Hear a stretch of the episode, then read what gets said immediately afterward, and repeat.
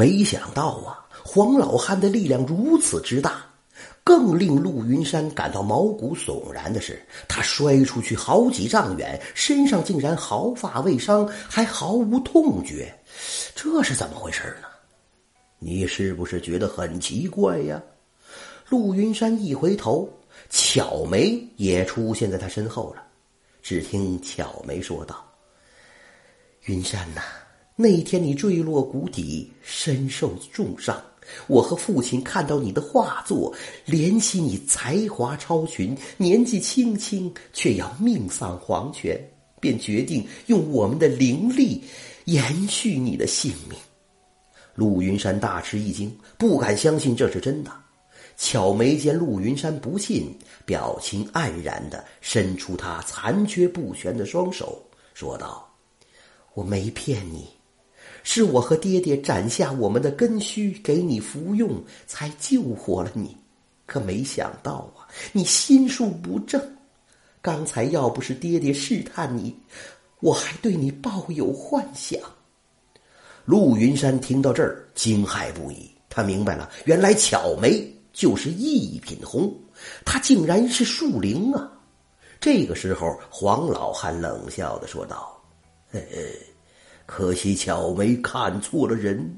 要不是我及时赶到，用法术将她搭救回来，她的真身恐怕早就成了药渣子了。”陆云山这个时候冷笑着说：“哼。”别把自己说的那么伟大，是你这个老树精骗了我，还让我娶了一个丑八怪。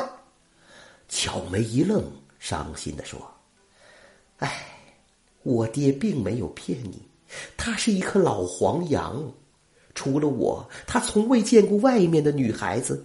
她以树的眼光看我，才会觉得我是世上最美的女孩呀。”说完这话，黄老汉和巧梅突然。隐去不见了。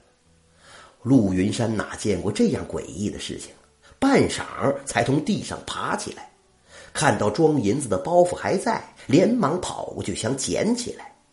谁知他一伸手，却抓了个空，他的手竟然从包袱中间穿过去了。